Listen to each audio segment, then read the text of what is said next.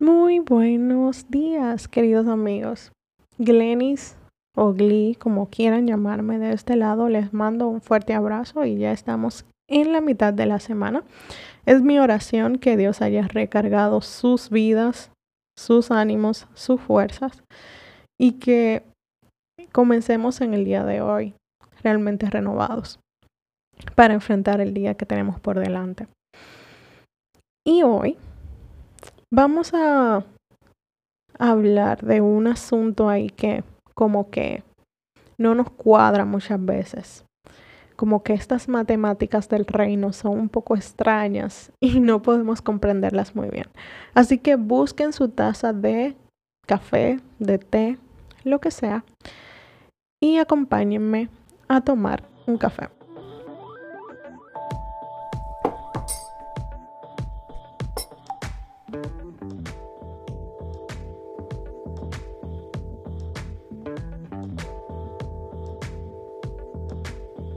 El título de hoy, del episodio de hoy, es Da y recibirás. Esto suena un poco extraño, quizás para muchos, porque como rayos, si yo doy lo que tengo, voy a recibir. Eso no tiene sentido, ¿verdad? Y también hay que diferenciarlo de este asunto del el evangelio de la prosperidad que anda por ahí, que es totalmente antibíblico, donde afirman que si tú das una cosa o tú siembras para el reino, el reino te lo va a devolver multiplicado. Hablando de asuntos materiales, claro está. Pero no es de eso que vamos a hablar hoy.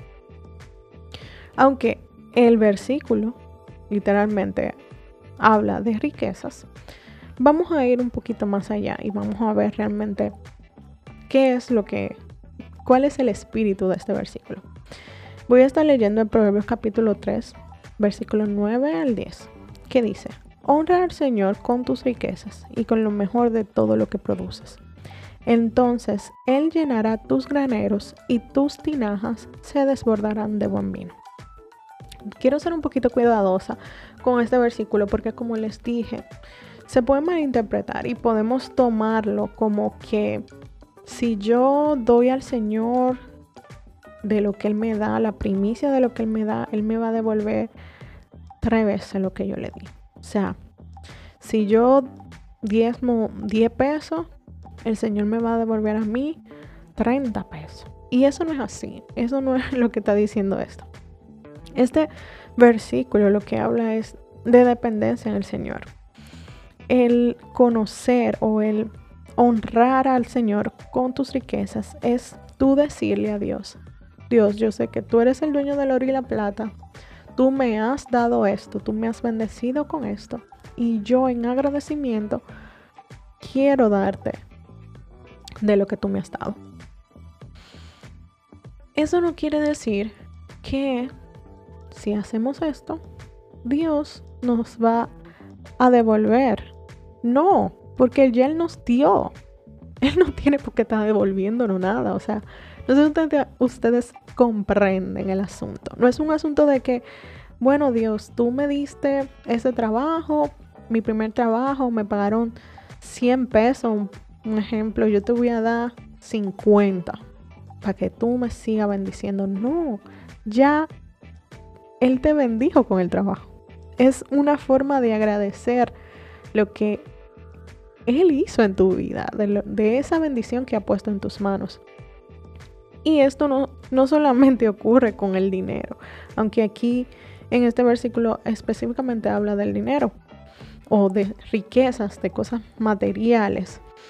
Pero si usted produce plátanos, pues de plátanos, agradezca a Dios con las bendiciones que Él ha puesto en sus manos. Es eso lo que Él quiere que ustedes hagan, que nosotros hagamos. Entonces Él llenará tus graneros y tus tinajas se desbordarán de buen vino. No es un asunto de que yo te voy a dar Dios para que tú me des para atrás. No, ya Dios nos dio.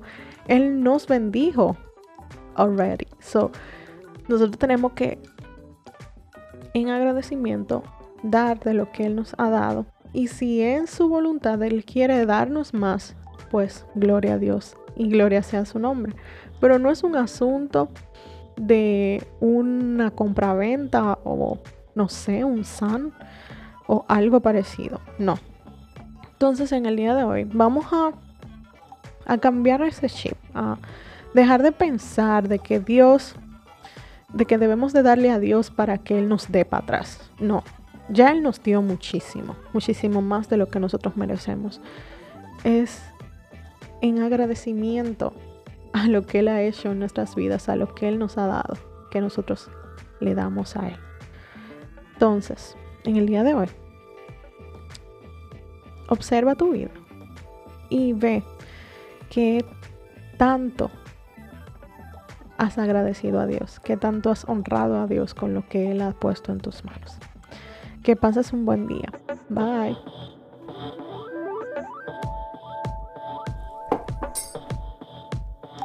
Mm-hmm.